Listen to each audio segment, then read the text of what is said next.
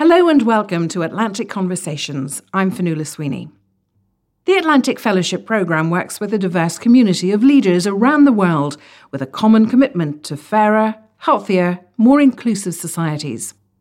Through its seven programmes focused on equity and healthcare, socio-economic equity, and racial equity, the Atlantic Fellowships offer those leaders an opportunity to gain new perspectives and new colleagues, while strengthening their confidence in their work for change. In each podcast, I'll be speaking to an Atlantic Fellow about their work and ambitions for a more just world. For this series, I travelled to Cape Town to meet up with some of the first Atlantic Fellows for Health Equity South Africa at Tekano.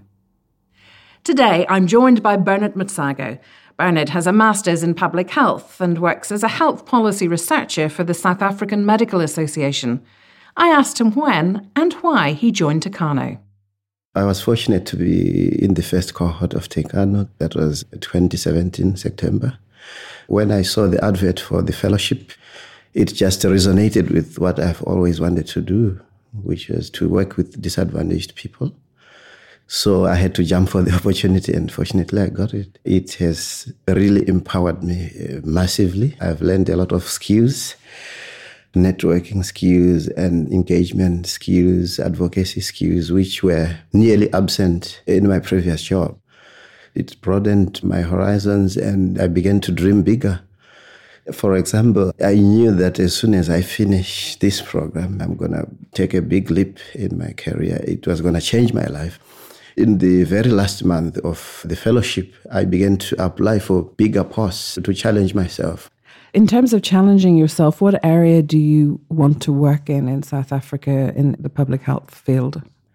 I would like something that focuses on children. The disadvantaged group in South Africa is very broad. It includes women, it includes refugees, but I would like to start with children. The biggest challenges that we are facing in South Africa is poverty in general but especially child poverty. There's a lot of children that are living way below the poverty line. Also, a lack of access to mother and child services, which is predisposing children to childhood diseases. We always link child health to mother's health. Is mother and child health linked to childbirth, or is it something that grows as the child gets older? It goes back to childbirth because, as we know, the development of a child begins after conception, and the diet of the mother and the general health of the mother, like smoking and drinking, it affects the baby that comes out.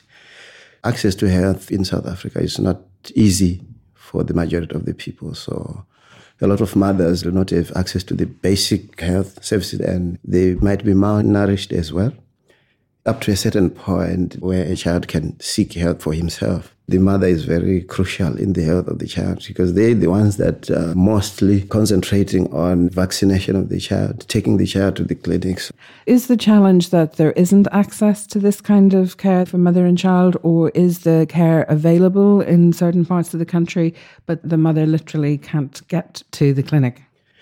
The hospitals are there, the clinics are there, but I would say that's theoretical access because Firstly, for most of them, the mother doesn't have the bus fare to get there. And secondly, the time investment. You go there, you spend the whole day, literally. And so if you have a job, you have to take the day off? Yes, and a lot of people have been sacked from their jobs while trying to go to a clinic. So it's a broader and more complex issue than getting the mother physically yes. to the clinic. It's society's attitude around that. Yes. Is there any particular area within this broad remit that you would like to focus on in particular to change things?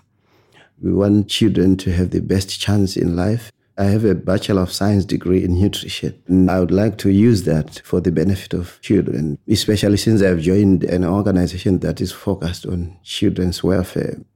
Also, to focus on breastfeeding, which is not popular. So, how do you go about challenging that? I think it comes to knowledge and attitudes. Teaching the mothers and trying to make them understand that breastfeeding is good for their kids. It's not about the mother, it's about the child. How long do you think encouraging mothers to breastfeed in South Africa is going to take before there's a noticeable difference? I think it will take a good number of years because to change attitudes is not easy. But we believe in small steps. If we can target a few women in a small community, let them understand And then they will also teach other mothers. So it is on the community level that you will, first of all, try and challenge and change these views? Yes. Does a community wide approach work across the whole country? Communities differ. Instead of a massive national campaigns, we would rather start at a small scale and let it expand. What for you would be a definition of success?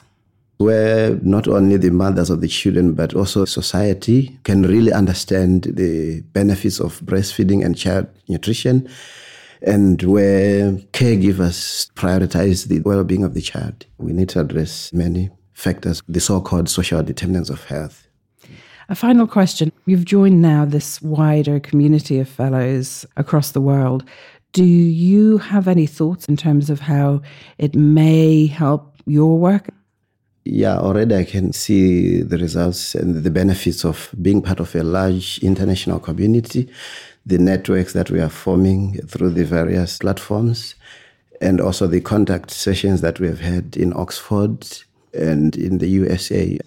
I've learned a lot of things and I've also seen that there are things in common among fellows. One of them, which I want to point out, is the issue of refugee health, which is a big problem in South Africa. But when I went overseas and networked with fellows from other programs, I realized that it's a common problem in other places as well. So in future, I'm hoping to have some advocacy activities around migration and the health of immigrants in host countries.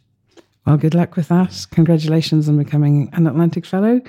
Bernard, thank you. Thank you so much. That was Bernard Mutsago, Atlantic Fellow for Health Equity South Africa at Tekano. For more information, you can visit www.atlanticfellows.org. I'm Fionnuala Sweeney, and you've been listening to the Atlantic Conversations podcast.